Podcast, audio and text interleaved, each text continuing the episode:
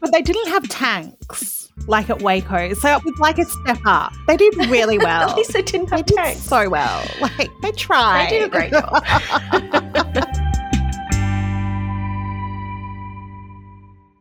Welcome to Psychocinematic, the podcast where we analyse depictions of disability and mental illness in popular film and TV. I'm your host, Stephanie Fanasia. Please note this episode contains depictions of childhood abuse and sexual assault. If this episode brings up anything for you, Lifeline is available on 131114 and 1800 RESPECT on 1800 737 732. I'd like to start by acknowledging the Wurundjeri people of the Kulin Nation, who are the traditional custodians of the land in which we record this podcast on today. I would like to pay respect to the Wurundjeri elders, past and present, and extend this respect to Aboriginal and Torres Strait Islander people from other communities who are listening today. I would like to acknowledge that sovereignty was never ceded and that we are living on stolen land. Welcome so much to the podcast, Merowyn. I'm very excited to have you on. So excited. I've been wanting to get you on the podcast for a while, and then when you suggested, I was like, yes. Yes. Do you want to give us a little bit of a background on who you are, what you do, what your passions are? Sure. Uh, so you can follow me at nurse.merowyn. I'm sure you'll put the link in the Yes, show notes. Absolutely. Um, so I am a nurse. I'm a nurse from Melbourne who's been in the industry for over a decade. I was largely in neurosciences at the start, which was phenomenal. Um, lots of brain tumors and neurological disorders, which I found really, really interesting. Then I went and had kids, had some time off, came back, did some medical nursing in the hospitals, and then decided to leave because of the COVID shit show. Mhm. and now I'm in a GP clinic, which is really, really interesting, completely different side of healthcare. Lots of mental health issues that I see Mhm. every single day, ranging from people who society would expect to have mental health issues through to people where you'd look at them and think, as if anything could ever be wrong with you Mm, yeah. the reach is far and wide and it's really good to be able to help people and listen to them and ha- make them feel acknowledged with their issues Amazing. yeah It's such an important role, and people such as yourselves and, and lots of people in your position are so appreciated and valued by people like me. Maybe not so much the government, who should should definitely pay you more money. that obviously is would be fantastic but it's about having the resources out there in place to be able to support the system and support the patients Hundred percent. that's that's a huge thing that needs to change hugely. I think it's been very present in the time of COVID and very recent times of how under resourced the medical system is. Absolutely. general. Yeah. Yeah. Especially mental health. My oh, God, Oh, it's been that way forever. And everyone always says, oh, it's so underfunded. It's so underfunded. Speaking of which, I have just signed up for Liptember in September. Oh yes, I saw that on raise your money Instagram. for Amazing. women's mental health. So I will have the link and everything on my Instagram, and I'll be discussing my own mental health issues through the month and highlighting why it's so important for women in particular to approach their GP or a clinician and speak about their mental health issues because there's so many options out there. Nobody should feel like they have to be alone. Definitely. And there's a fundraiser attached to that as well that people can donate to. Absolutely, awesome. yes. So I'm hoping to raise a little bit of money and yeah, do my bit to help people. Today we're talking about a documentary, which is the first time I've actually agreed to talk about a documentary because we're very much about depictions. But I think this one, just watching it, I was like, yeah, we have to talk about this. Yeah. because I think it's a particularly important depiction in documentary form of something that's occurred with lots of trauma and um, obviously lots of themes there that we often Yes. focus on.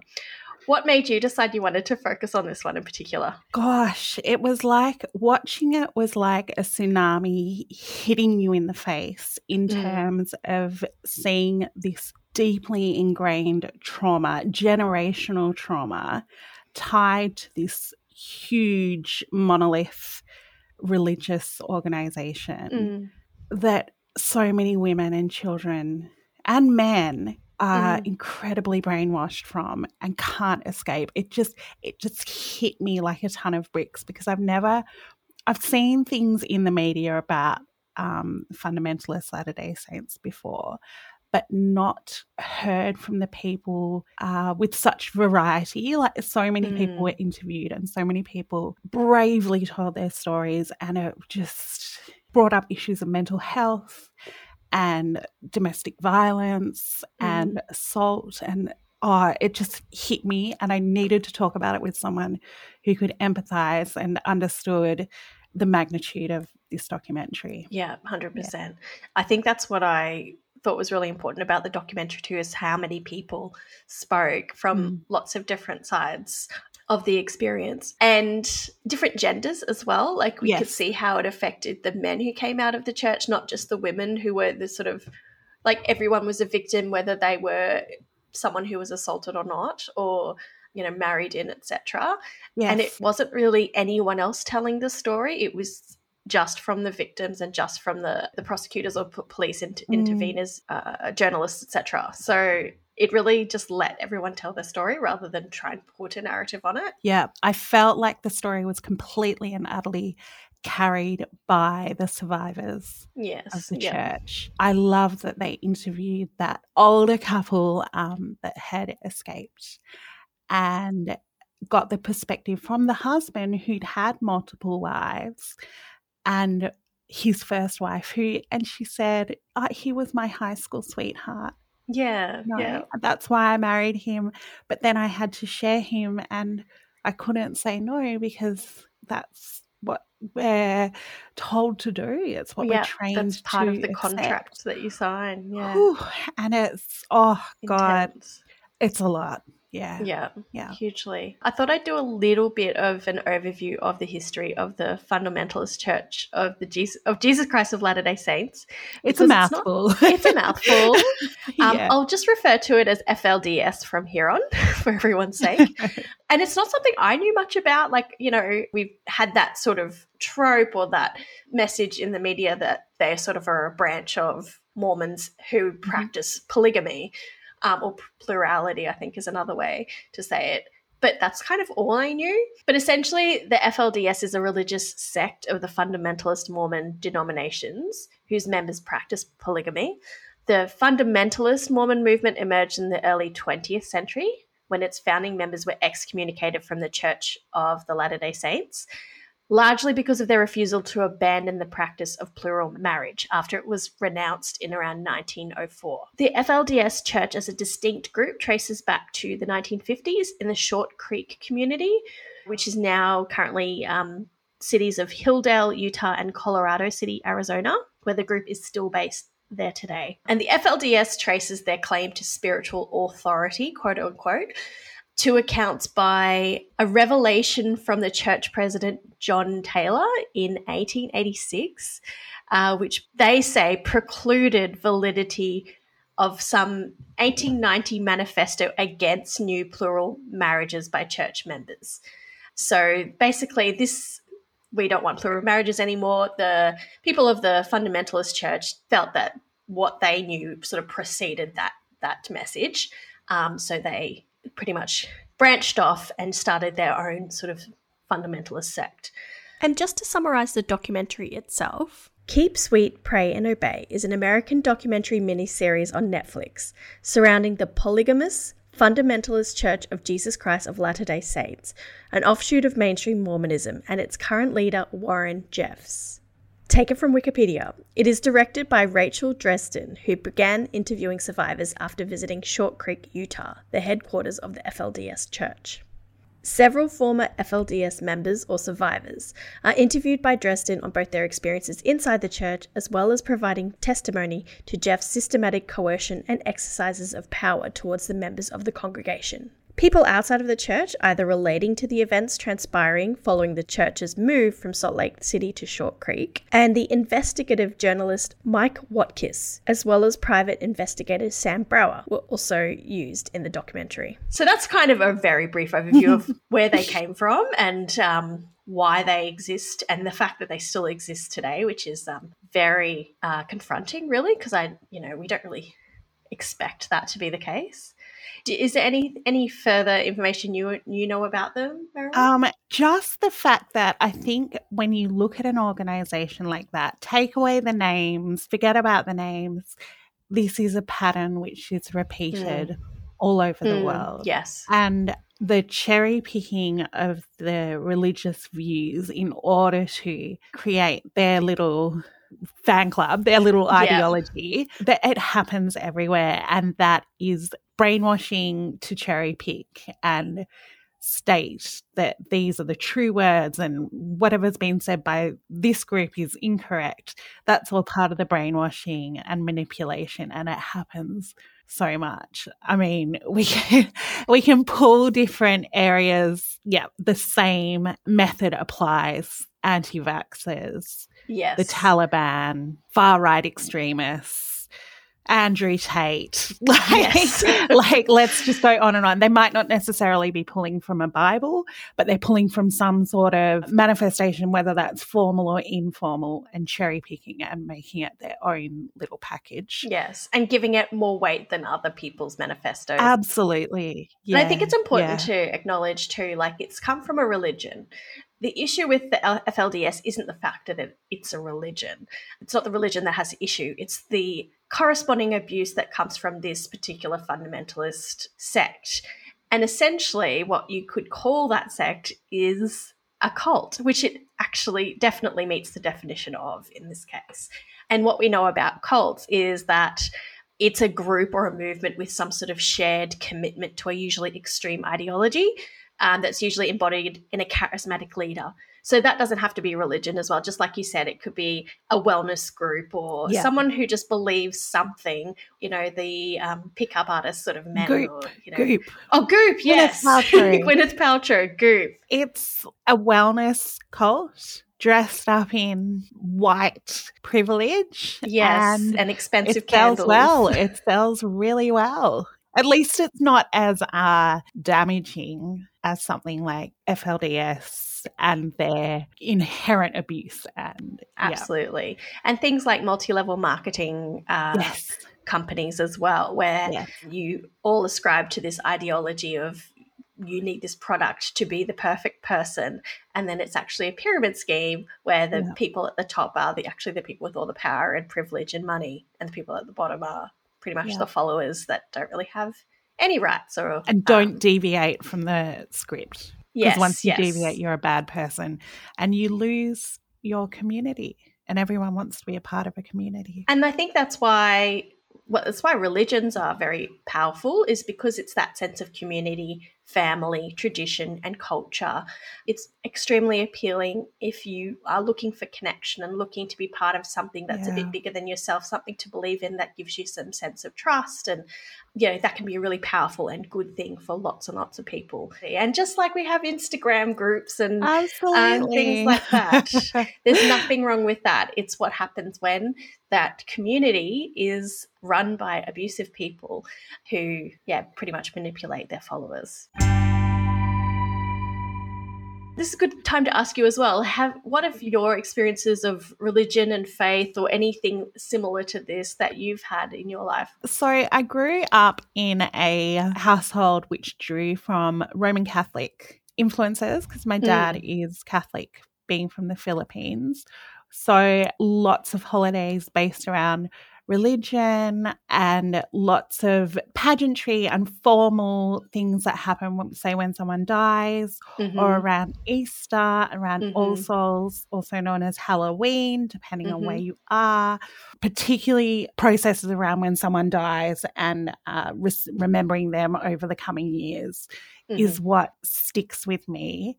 Mm-hmm. And then I also grew up in a household which was Anglican because my mum was Anglican. So she used to drag us to church. I'm one of those kids that went to church. um, my brother was in the choir at St. Paul's Cathedral in the oh, city. wow. Amazing. Um, my mum ended up having her funeral there. So mm-hmm. that, so we were a big part of that mm-hmm. cathedral community, in the saint mm-hmm. Paul's community in Melbourne. I've taken pieces from it. I can't mm. say I'm strictly atheist. Would be a lie.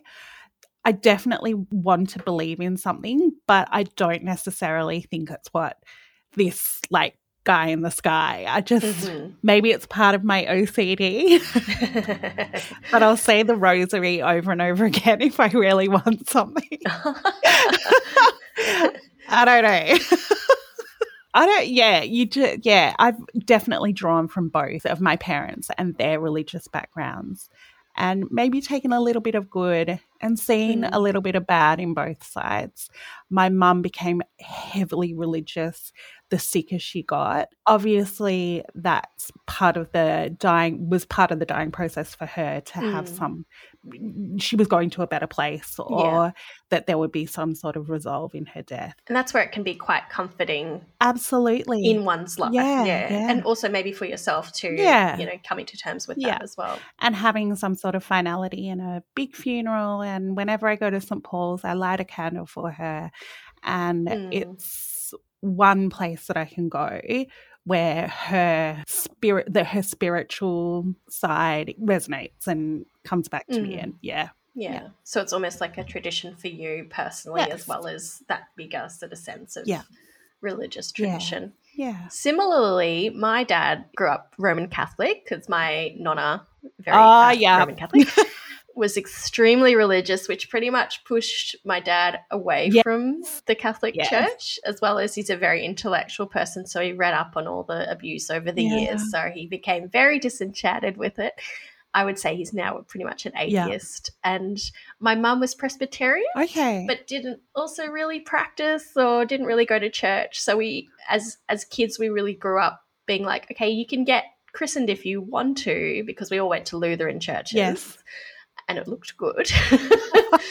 but they didn't really push anything onto us. So I think me and my two siblings are pretty much, if not atheist agnostic. Yeah, yeah. So, but I did, you know, go to Christ, uh, Christian schools with, and had very Christian friends. So I got very much. And you probably still remember the hymns. Oh yeah, hundred percent. Yeah, all the the hand claps, and you know, some of them were actually really catchy.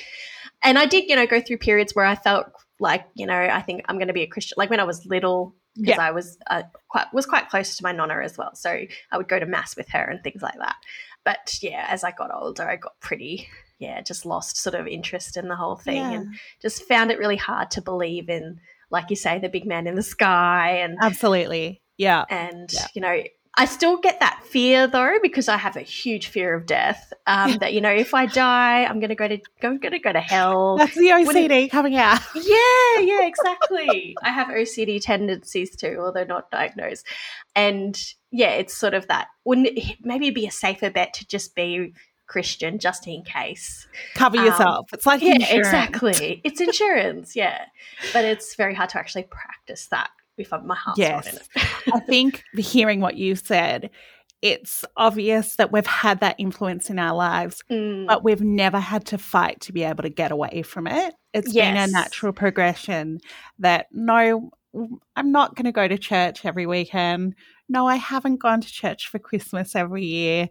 It's yeah. we've never had to fight for it. Whereas in Keep Sweet and Obey, they had to literally run for their lives. Yes, and give up literally everything they know yeah. and love yes. and believe. Yes. Yeah. Yes. And that's what is very privileged to both be in our positions as we've been given that option to pretty yeah. much have the freedom to choose what what we want to believe and what we want to do. Yeah, and your nonna didn't disown you and my dad hasn't yeah. disowned me and we're speaking from a privileged place. Exactly, yes that's very interesting, and I, it's good having that similar sort of understanding. yes. Uh, and um, how we've come across religion ourselves, because it's hard to put ourselves sometimes in the shoes of someone who ha- has become into this um, fundamentalist church. But I think it's the fact that so many are born into it. It's it's quite a it's quite an old well it's not super old but the you know it was in the 1800s as well. So out of this fundamentalist church there's lots and lots of generations who are born into it. I looked into a little bit of psychology into cults in themselves yeah. and how that sort of applies with the flds and i guess a few key elements to it is the leaders are very charismatic present themselves as infallible confident grandiose and very much demand obedience in everything that they practice. It's very fear driven. You can see that in a, what a lot of the the participants in the documentary say like if you do not do what tell you to do, you're going to burn in hell essentially. So it's very hard to have the choice to leave even in that sense. It's like controlling viewpoint. There's also this we they philosophy. So we have the truth as FLDS members and everyone else does not, which really rings true in some of the Baptist church that are picket gay marriages. I can't Yes. remember. Westboro. Yes, yes Yeah. Westboro, like, yeah, You know, we're all going to go to heaven. You're all going to go to hell. yeah, and also like and the difference between that and like religion is within a like a, a religion that's not a cult that individual is sort of encouraged to you know reconcile their religion with their family with their culture even if they're working in a society that isn't religious but in cults it's that current and prior connectedness is denied you're either with us or you're not with us and that really that sense that if i leave the church i have to leave everybody behind is very much pushed and of course why would you want to do that if that's all you've known and loved all your life and your whole family's there. How can you say goodbye to your your mom and your siblings and your sister and your children as and your? ch- oh my goodness! yeah I think it's infuriating though that they say you can't do these things. For example, the dear leader that is now in jail Mm, of the fundamentalist Latter day Saints. And one of the survivors was talking about how she had married him. I think she was maybe 17. She was Mhm. very young. And he told her that she needed to stay with him one night so that they Mm. could make love. And she didn't know what that was. yes yes And then he proceeded to rape her. And she, the whole time she was thinking, but I've been told that I'll burn in hell if I do this. Yes yeah The leader's doing it, so it must be okay. But he's also told me I'm going to hell. And what a confusing absolutely mixed message to send Yeah. to someone that you are assaulting that you have got under your complete power. There there were moments like that in the documentary that just it was literally like someone punched me in the gut. How Oh. upsetting that was. The It's rape alone but then trust. yes yes. Unbelievable. And I think that comes into a big part of um, not leaving is that cognitive dissonance, which is when people are confronted with facts that sort of challenge their beliefs or, or understanding or ideas or values. There's that sort of psychological discomfort and then that need to resolve that contradiction and reduce that uneasiness. So, Yeah. you know, in that example, it's almost like, well, of course, I've trusted this person this whole time and I believe so deeply in the FLDS values, then this must be correct too. Like, what, even though I feel uncomfortable with that, that shouldn't be. That's not how I should feel about it. It's almost like gaslighting yourself, really. 100% You know, to actually go, okay, uh, no, this isn't right, would be to then have to go back and challenge every single other decision you've made in the church and say, well, that wasn't right too, and that and wasn't challenge right too. the leader yeah, I mean, which you can't is basically a god in the church. Exactly. You can't challenge the person that is leading you, especially knowing that that could result in you being completely exiled as well. And that was uh, mentioned quite a lot in the documentary how Warren Jeffs, who took over the church and is now in jail, would just push people out of the church for any little thing that he thought was yeah. incorrect or Yeah. that he wasn't sure about. He made people leave. And that was very much a message that you do exactly what we tell you to or you leave. So that fear and that obedience is very much uh, promoted. Yeah. I think I hated that when you mentioned that. I remembered as well that part when he had everyone in the hall and he told certain men to stand up. And then he said, and now you're leaving. Mhm. You've been yeah. struck from the church. And they had no idea this was coming and they had to leave straight away. And he said, if any of you cry then or, or show any emotions related to them leaving, then you'll be told to leave as well. And so no one was allowed to react. because that means you're going against You're, yeah. yeah Whoa. the religion. What? so manipulative and controlling and abusive. So sad. Yeah. I like I'm laughing because I'm in shock. It's Mm. So deeply sad that these people have been made to feel like they can't have a voice. No, Yeah. no.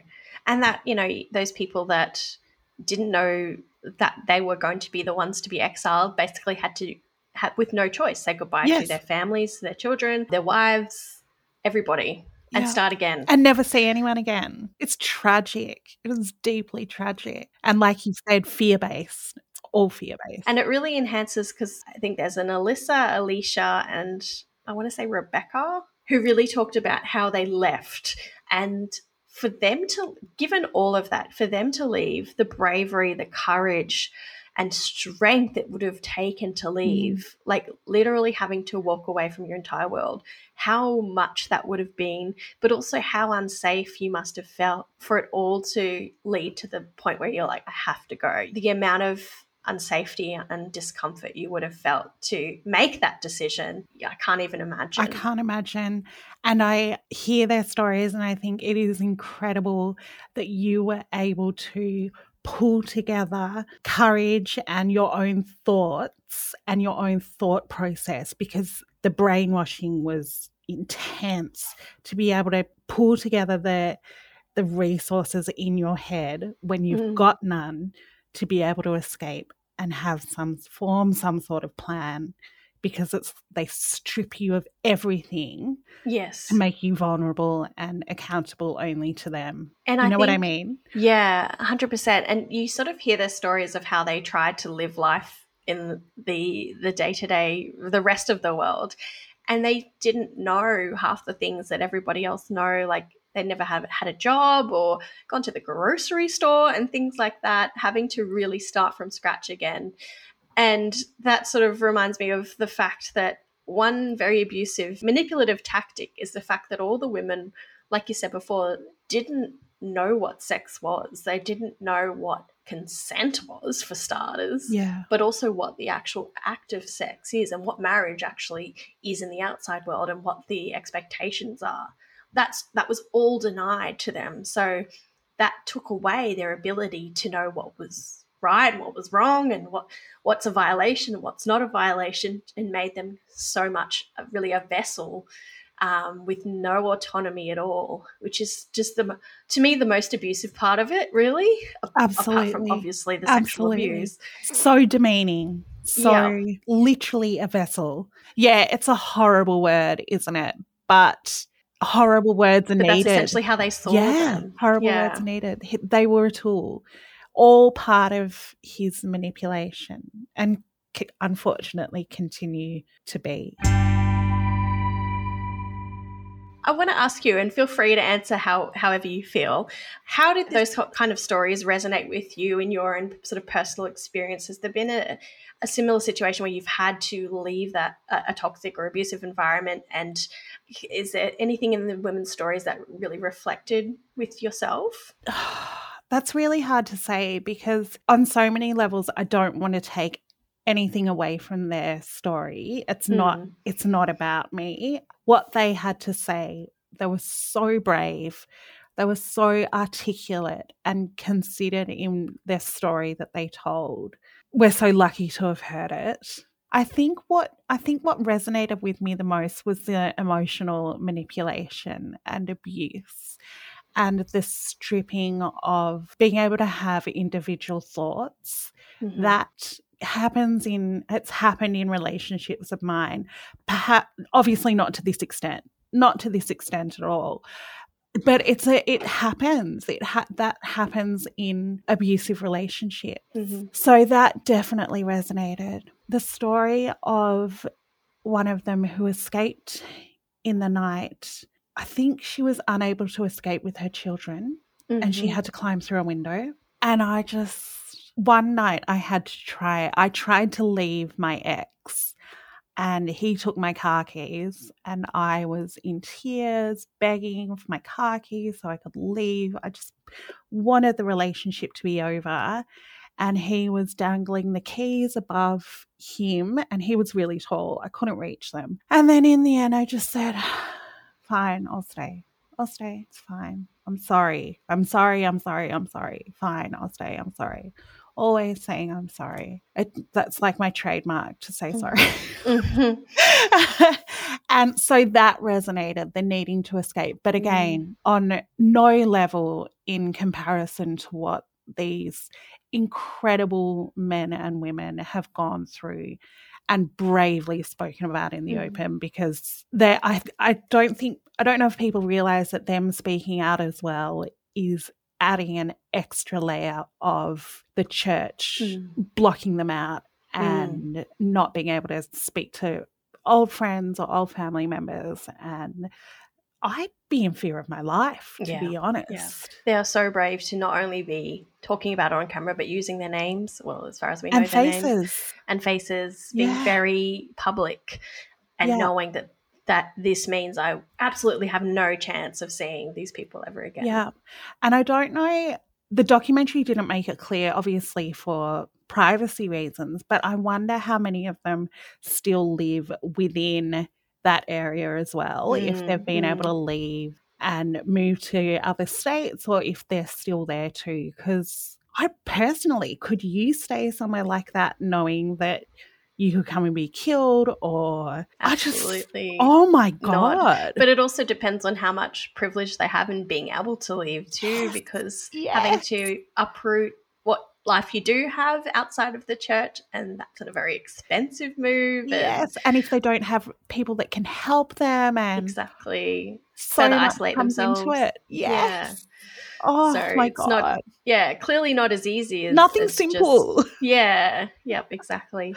Yeah. And I want to say to that example you gave of that horrible situation where the keys were being dangled and and you just acquiesced and you had to and mm. and apologized. It really shows how that gaslighting happens of rather than your partner apologizing to you for how they were treating you, you having to do the apologizing, yeah. which I think is very present for these people whenever yes. they challenged.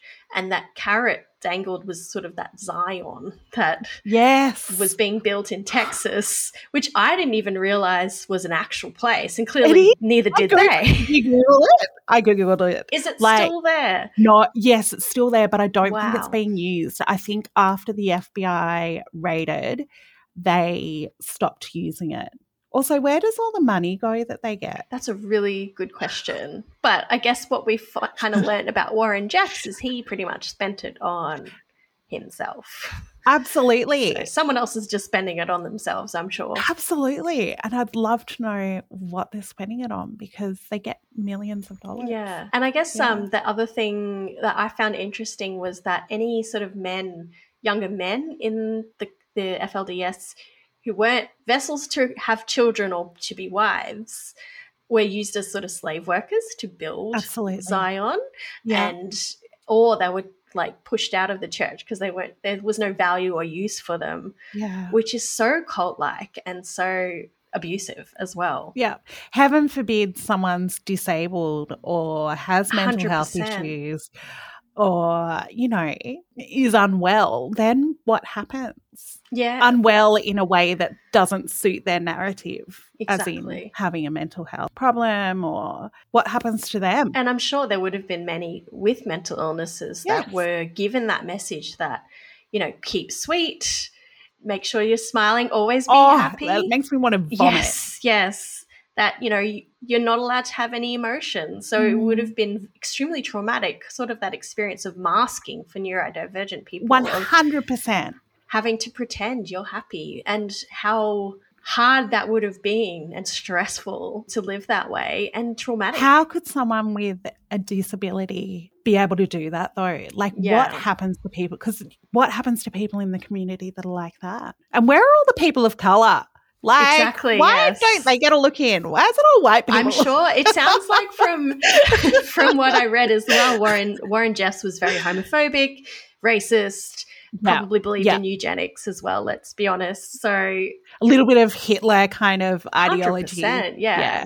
And yeah, yeah, I guess in terms of that, what we knew about Warren, I found him very interesting because it looked like he wasn't wasn't the most loved person they were talking about how his brother was like he was a bit odd, a bit weird.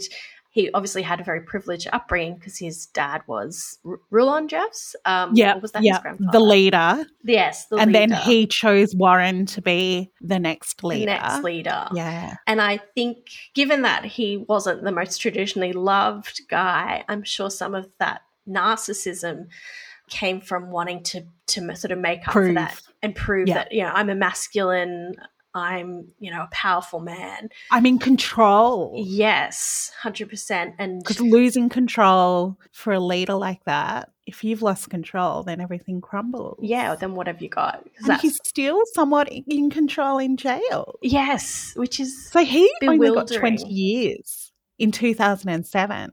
So he could potentially be out. that is not that far away in the future. within five years. That's terrifying. Mind blown again. Yeah. And the fact that they are still willing to believe in someone who has gone to church for gone to church, gone to jail for such heinous crimes, yeah. um, but they're still Mhm. willing to put their faith and belief into him and and take his guidance um, from behind. Bars. I wonder how much of that is fear based belief or truly brainwashed belief. Yeah. In many ways, I cannot blame those that still believe because they are victims themselves. Hundred percent. They just haven't come to that level where they uh, acknowledge that yet. So Mhm. sad. And there might be some people that do feel that way, but feel that the alternative is again having to leave everyone you know Yes. and acknowledge that you're like what I think it was Alicia says at the end, having to realize my entire life was a lie. It was all Oh. based on lies. Like that's a huge confronting thing to have to come to terms with and then actually act upon. Yeah. And say it out loud. Yes, and make it M- real. Make it real. Yeah. Did you have any thoughts in particular around some of the men involved and Warren Jeffs himself that you wanted to talk about? I feel like the men were just as much victims as the women. Mm, I mhm. don't want people to walk away from this podcast thinking I'm only about the women here. Mm. Um, yes, the men had multiple wives. Yes, they had gaggles of children with multiple wives, but they were doing what they were told as well. Exactly, yeah. Yeah. They had as much fear driven into them too. And then, as there was that example in the hall, if there was any whisper of them not conforming to what Warren Jeffs' desires were, hmm then they couldn't say goodbye to their families and had to leave. Yeah. Like, Yeah. so they were living under just as much fear as the women. I really admired the men that spoke in the documentary. I think there was only a couple. But their voices, I I really appreciated having their perspectives as well. Yes. And yes. also the one at Alicia, I think again at the end, who was saying she was quite in love with the husband that she Yeah. ended up with. I think her name, his name was Leroy, and she said they were really happy and really in love, which is, I think, a really important story to tell as well. Not every relationship was coerced and Yeah. forced and well, like the the, the two, the older couple, Yeah, and she that was, was so like, sweet. married her high school sweetheart, exactly. and then he married another three women. And it also sounds like, you know, he wasn't 100% certain on having to do Yes. this, but he was told the more wives you get, the more likely you're going to go to Zion. to to. Zion. So you better get cracking. It was also, you know, having to manipulate the men into doing that. well. hundred percent. I always feel like to Warren Jeffs doing that to the men was really just a tactic for him to be able to have more women Oh, yes. and yes. be a blatant, prolific rapist. Yeah. Let's call it what it is. Yes. Oh, yeah. Um, hugely. That it was all self-driven manipulation. Definitely. Because he basically plucked wives off men once he became the, the prophet, the leader. Yeah. They were all cast out so he can marry them all, essentially. Yes. And he just he would literally just choose women. Yeah. And then marry them that afternoon. Yeah. I'm not one for Yeah. a big wedding anyway, but to do that, it's just it, it means you have no time to think. no. There's no thought process. You're just doing it. Yeah. Bang, you're married. Bang, I'm raping you. There's no opportunity for free thought. Yeah. Which is It's which is so likely the tactic, yeah. One The quicker we get it done, the less time there is for you to protest. Yeah. Yeah. or for anyone to question. I also feel like it, this documentary was quite timely given what's happened in the US in with the overturning of Roe v. Wade as well. You know, when you watch a documentary like with this with this very extreme experience, we're very quick to be like, that's horrible. But given there's a lot of people out there that are pro-life, quote unquote, anti-abortion, clearly there's quite a few given that there has been a repeal of protected rights for women to access safe abortion.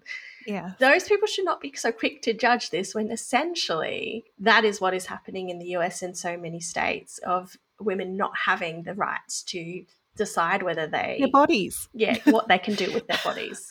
Yeah. This is an extreme version of that, but it's actually not that much more extreme, to be honest. but then it's being played out in the courts right now. I read about, I'm sure you read about it as well, the 16 year old, I think it was Texas, who was Mm. told that she was not mature enough to make a decision about an abortion and instead she needed to carry the child. But she's definitely mature enough to be a pregnant. mother. Go Oh, figure. that Go makes figure. no sense. Yeah. Yeah. Zero it's, sense. oh, that poor girl. My Uh, heart. made me sick to my stomach. my heart. And Warren Jeffs was marrying 14 year olds. Exactly. And here we go back to the loop again. And I guess um, that sort of comes to my question about how they saw marriage in, in the church and what itself was. It seems like in the church it was more, or I shouldn't say in the church, in the sect or in the cult, more of a sacrifice for God. So the more men have wives, the more they're able to go to heaven, and the more you know, as a as a wife, you sacrifice yourself so that you can live forever as well, and keep sweet, obey, obey your Yeah. husband. You're essentially being sold to a man. It's and I think they said that you know this is an example of sex trafficking, one of the biggest sex trafficking Rings. rings in the world.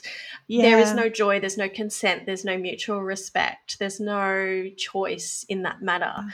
And I feel like for those who do end up marrying at a very young age, even if they're happy with who was chosen, there's an element of grooming to there as well in the entire 100%. church Yeah. that this is what you should aspire to do. This is what you're like. One of the girls is, was like 13 or something saying, I, I want to get married. Can I get married? yeah. Imagine that. Yeah. And the parents are groomed as well. Yes. To believe that their children do need to get married. And the sooner they get married, the better. And if they marry Warren, even better. Yes. Best thing ever. That's such an honor. Such an honor. Bring it on. Let's get married this afternoon.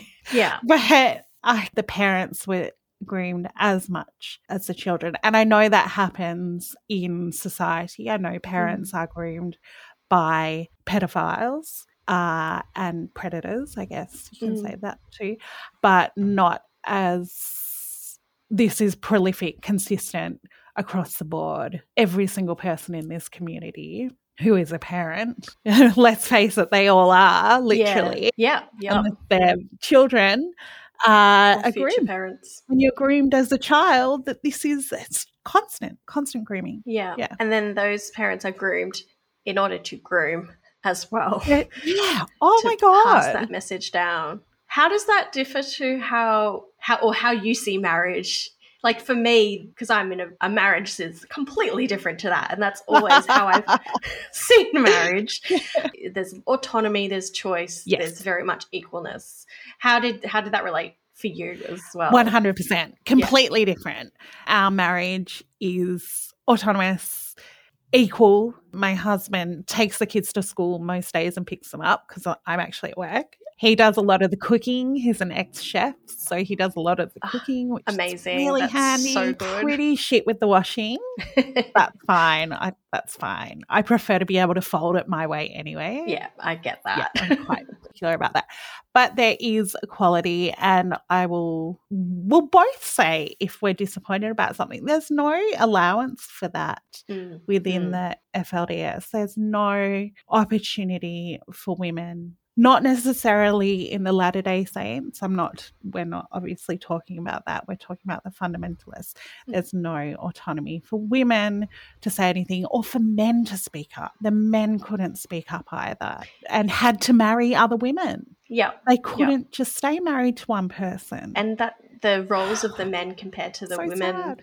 You know both both parties were forced into those roles Yeah. you know the children were born the men weren't really involved even if they wanted to be involved Even if they wanted to. yeah Yes. which is just so Yeah. different from what i would ever want a lot of people would even expect Absolutely. And yeah I think most men do want to be involved with their kids. They, you know, it's 2022. It's not the 1940s or 30s anymore. I think yeah most men, particularly with COVID, I think that changed things too. yes For the dads who were at home, they got to experience what it was like to be around the kids. And yeah, that's changed things, hopefully for the better for a lot of families. Maybe not for everyone though. yes But yes. hopefully it has for. Yeah, and that was Yeah. what was very uh, a silver lining for me and Michael was that because of COVID, he was at home for pretty much the whole year Yeah. working from home, which meant he got to have so much more hands-on time and bonding time with Caspar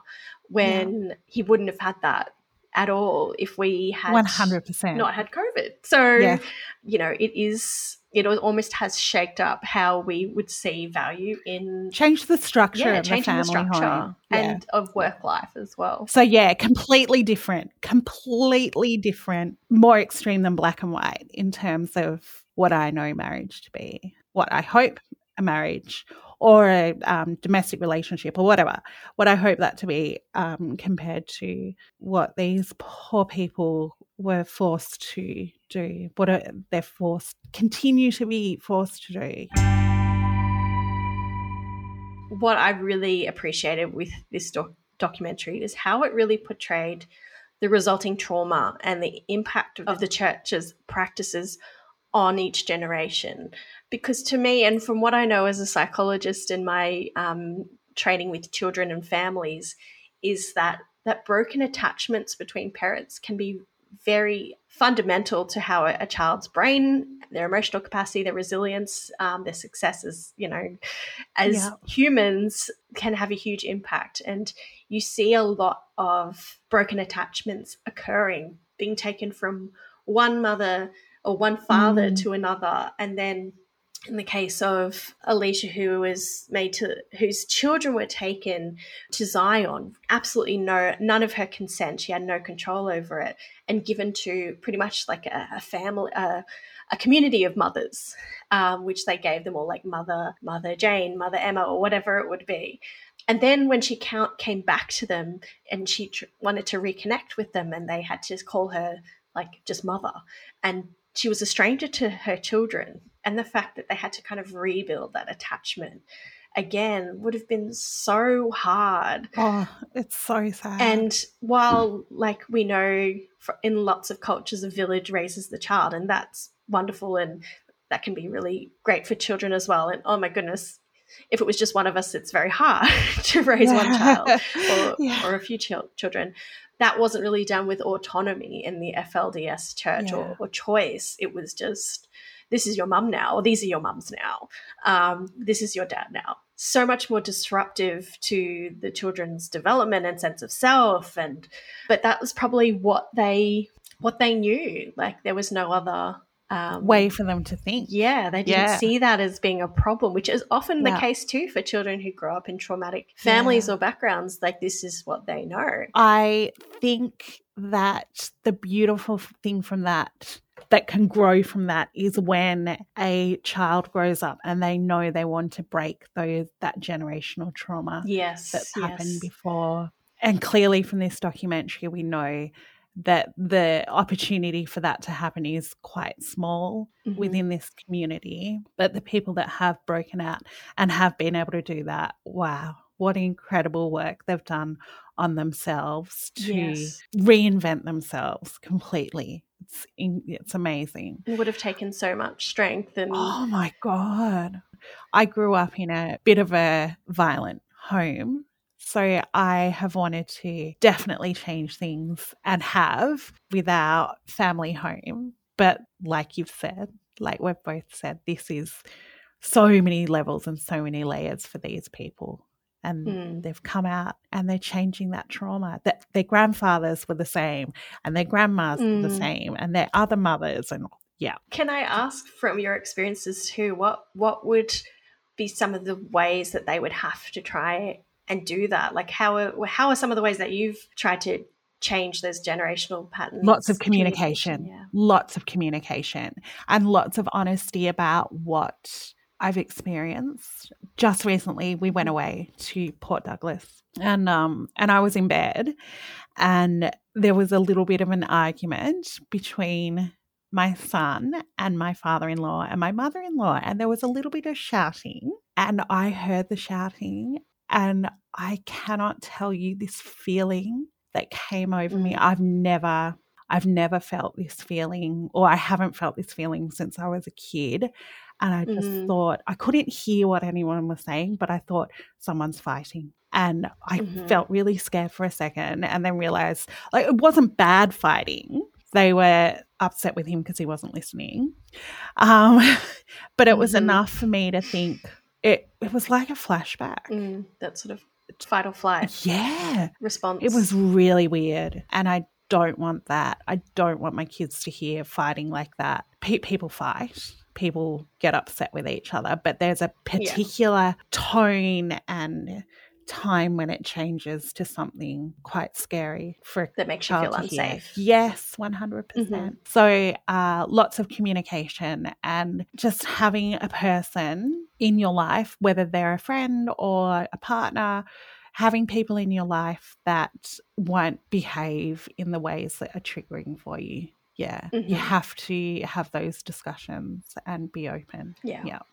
I haven't had the same experience as you, but I there are definitely some generational patterns I'm trying to challenge as well and prevent for my family. Yeah. And I think a big key thing for me is boundaries yeah. with particularly for those people who maybe model some of the behavior trying to challenge and change and being very clear with those boundaries and enforce them when you need to, yes. whether they're direct or indirect. It might be, oh i oh i'm sorry i have to go i've got, I've got a phone call or no i will not tolerate that behavior you will not do that around yeah. me, my son etc which is hard when they're your loved ones and it's hard when it also is triggering for you yeah. um, but it's a really I guess it's an important thing, and the more you stick with them, the easier it gets over yes, time. You have to challenge behavior that makes you feel uncomfortable and have the yeah. voice to be able to do that. Like these incredible people in the documentary. I don't know if I'd be able to do what they did.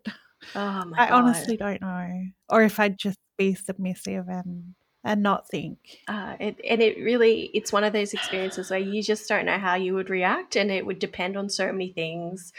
Knowing that someone was on the other side, like I knew a few of the women had a cousin or yes, a brother or yes. someone who who had gotten out and like that would maybe that would have been the key part of going okay i think i can do this. Um, but without that you know it would have been almost impossible where would to, you sleep? Where would you eat? Yeah. Where would you Where, would you have money? oh would God. you be able to even get transport? Yeah. i was also interested in talking because we've we've talked a lot about the trauma of being in the church but one thing I think was a really important thing to portray in the documentary, and I really appreciate the way they did it, was the trauma of the police intervention when oh, they did come yeah. in and raid Zion, and how that in itself was almost just more traumatizing rather than anything else. What were your feelings on, on that? I was horrified. It um, reminded me of Waco as well. Oh, yeah, uh, yeah. Not dissimilar to that albeit that ended in a very different way. They mm. treated the women and the children like criminals instead yeah, of the yeah. clear victims that they were. They yeah. I felt like they didn't go in with resources to empower the people they were talking to. They just put them into buses and shipped them away, and there was no dialogue. There was no. Mm. No one knew what was happening. Nothing gentle about it. No, it was abrasive and disarming, and everything that Warren Jeffs said authority would do or the exactly. bad people would do, they did it and they just yeah. reinforced exactly what he said, he therefore yeah. achieving nothing. 100%. Yeah. It broke my heart seeing how they removed the children from their parents. Yes. Um, I still, I'm sure there was valid reason and maybe to prevent you know the children from being manipulated by their parent to say something or whatever it might have been. I still don't think there's a good reason for that. That in itself would have been deeply traumatizing and and just horrifying for the children and for the parents.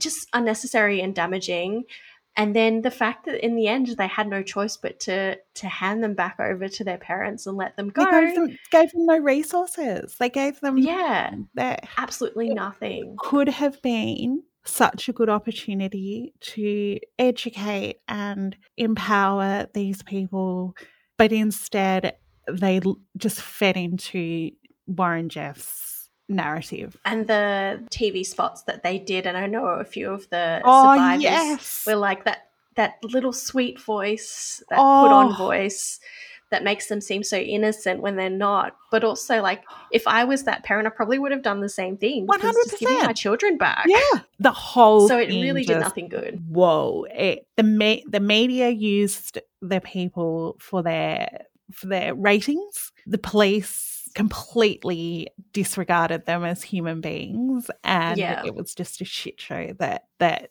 achieved nothing nothing at all except empowering warren jeffs more at the end of the day and creating more trauma and uh, abandonment yes. and uh, anxiety yeah. and ptsd for for these people who are already in such a vulnerable position. 100%. And it really upsets me and it happens so often when I hear that child protection just like closes their books and can't do anything about it because that still happens today. 100%. I've been in so many situations like this is still happening. What's exactly. there happens here. Maybe not with a bus but with a car, take the kids yep. away, traumatize the kids, traumatize the parents give them nothing, no gentleness, no, no. thought, no um, procedure into empowering them. And then once they've, you know, they've done everything that they are legally required to do, they close the case. And then there'll be another um, notification or something, and they'll do the exact same thing again. And there'll be absolutely no, you know, benefit or change to anyone to any yeah. of that, which is a very systemic problem across the board with child protection yeah. services and just general children yeah. um, services, child services. But yeah, it really just hit home how the whole system is just so traumatizing and badly set up. And it's to me, it would have been a no brainer to rather than have a SWAT team there, maybe some social workers or psychologists. Or but they didn't have tanks like at Waco, so no, like they didn't have tanks. They did really well. At least they didn't have they tanks. so well. Like they tried. They did a great job. They're patting themselves yeah. on the back. Like have trauma counselors, have nurses, yes. have um, therapists, like even teachers, teachers to come in and someone with a kind voice that can say, "Listen, just listen to yes. what they have to say." And work with them. Because, like, as you say, they were already scared of police because they were told to be scared yes. of police. And that's exactly what happened. And they were yeah. pre- being prepared for that yeah. moment from Warren yeah. Jeffs. And yeah, I think it was a really good message that, you know, yay, we rescued some of these families or we, we did intervene. But actually, no one's a hero here nothing good was really achieved nothing by changed. it and everything's kind of the same as it yeah. as it was then yeah nothing changed long term nothing uh, hmm. nobody was truly saved from there no yeah nothing it achieved nothing short term or long term no yeah. I guess the only thing that's come out of it is that Warren Jeffs went to oh, jail. Oh, yeah. But then but he he's going to be released. soon and he's still exactly. allowed to preach from jail. So there's really no difference. And he will be up on a pedestal when he is released because he served his time and by the grace of God, he's still here, and God chose for him to to go through this in order to prove that he is the true believer and the true leader that everyone needs, and he will be right back up there again. Uh, percent. You want me to write the script for him? Should I like? you might as well. he might lose a job. but it's so true, and it's so endemic of so many narcissistic, mm. I would say sociopathic kind of individuals of that, even when they are given the sentence that you are you know a criminal a sex criminal a rapist that can be morphed and modified so that he's given even more power because he's gotten through yeah. that experience and he's even come out of jail like that was his like descending into hell and coming out of hell again sort of story or 100%, whatever he will spin it. 100% he'll say hell 100% he'll yeah. be descending uh, from descending into hell and then rising above. We should we should contact him. We should. Although he's probably already thought of Spice up the correspondence. was there anything else about sort of the ending or you know the sort of last i think it was kind of the last episode where we sort of saw all of that happen and then the fact there are still so many kids and families in the FLDS, and we hear some of those survivors talk about that they're still estranged from them. But we also hear some of the hope from the survivors who have come out and reconnected with some of their family. Yeah, what sort of thoughts and feelings? The last episode was incredibly traumatic um, to mm. hear mm. because mm. of the tapes that they play. Oh yes, um, that was probably my only oh, criticism is that we didn't need to hear oh, that tape. I mean, didn't it, it really it. hit at home, yeah. but at the same time, I didn't need to hear that. It was. I'm struggling to Sickening. put it into words because that's oh, it was awful. That was probably like I, I really loved the documentary. I think it was done really well and really centered the survivors in their stories. Yeah but I don't understand why they had to give us that little snippet, that and, the end yeah, of that snippet. Yeah, yeah. yeah.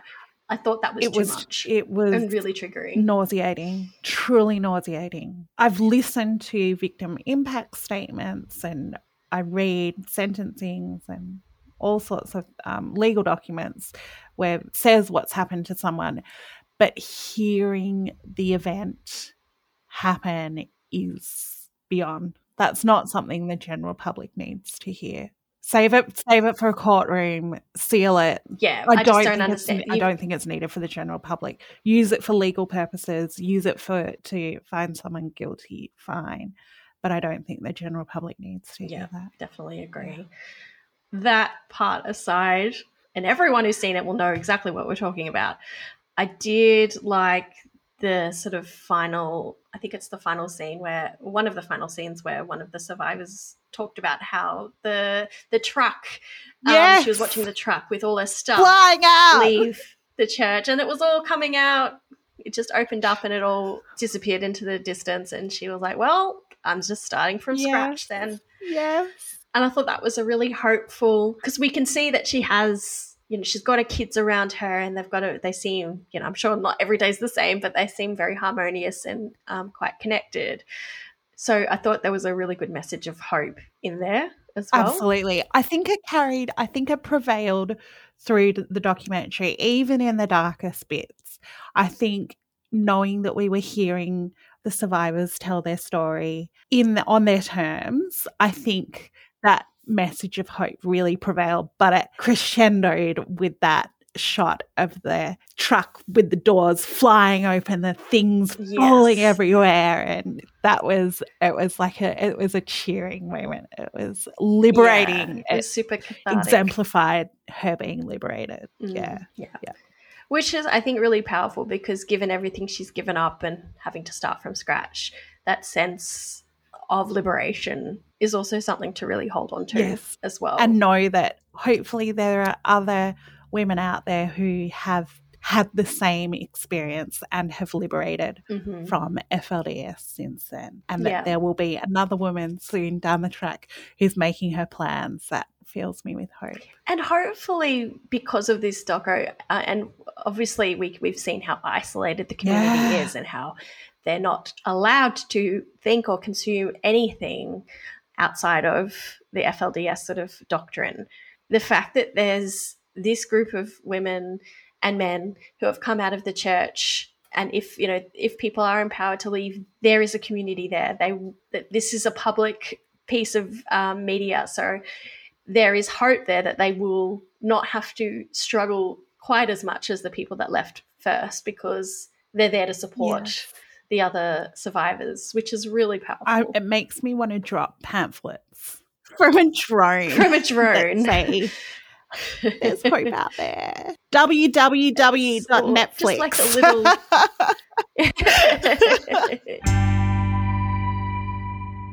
How did you think the documentary dealt with some of the traumatic, potentially triggering things in it in terms of do you think it was respectful and responsible or do you think they could have done a bit better? I actually think they did very well to be honest. I think they labeled things correctly. The only the only grievance I have is with the playing of that tape. Yeah, agreed. I was not prepared for that. But I think that they had warnings in place and then at the end they had telephone numbers and resources that people could use. So yes. it wasn't it wasn't with it wasn't just thrown in with abandon and deal with this trauma as you please. They did make the effort to make resources available. Yeah. It was just yeah. that bit. Which almost erases all the good stuff that they did, but I, I still respect them for all the good stuff. And I liked that at the beginning of every episode they had, you know, access this website if yes. you need further support. And it was very specific to keep sweet, pray and obey. And yep. couple, I think there was a couple of other um, documentaries where the resources were related. So I thought it was very individualized to absolutely to that group yeah, of it wasn't people. just a catch-all. Yeah. Yeah. yeah. Which I really appreciate. And yeah. I think Netflix has improved on their content and trigger warnings a little bit more than maybe 10 years ago yeah absolutely sooner. i think they all have i think they're uh, being held accountable by viewers to yes. actually put some thought into this if you if you're going to put it out there make sure your viewers are safe. Yeah, I, I, just thought it was very nuanced. It was showed all different sides. It wasn't black and white. It wasn't trying to push an agenda or paint religion in particular as bad. It, like there's so many documentaries where it really manipulates you into being like, this was the awfulest. Yeah. this this uh, this this cult or this culture is just really awful. But it really just told it as it was from the people's perspective as they saw it, good and bad. Yes, I think so too. And I think it also it made sure it focused on FLDS. It didn't deviate to Latter day Saints and try and pull them into the same pool. It really focused on FLDS and the survivors controlling the story, which was the best thing.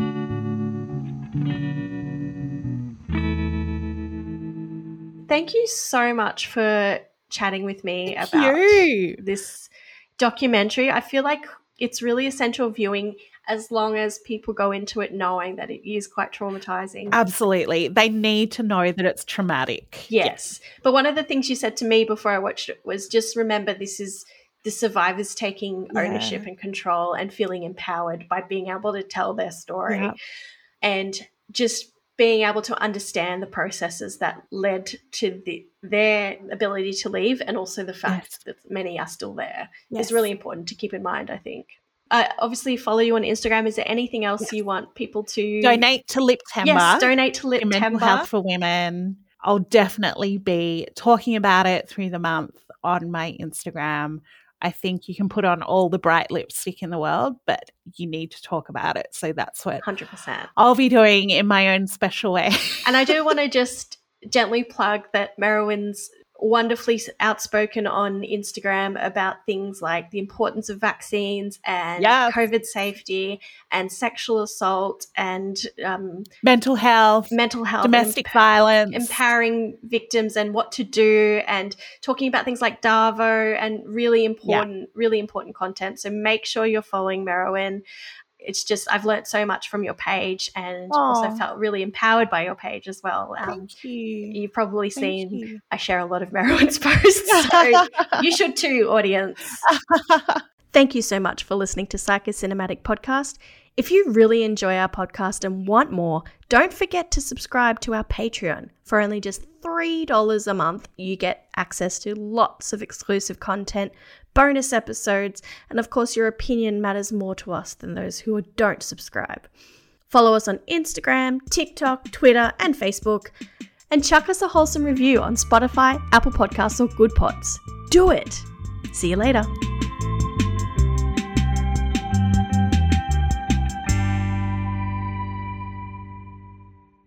This podcast is not designed to be therapeutic, prescriptive, or constitute a formal diagnosis for any listener. For a longer version of this disclaimer, please check the episode notes on your podcast app.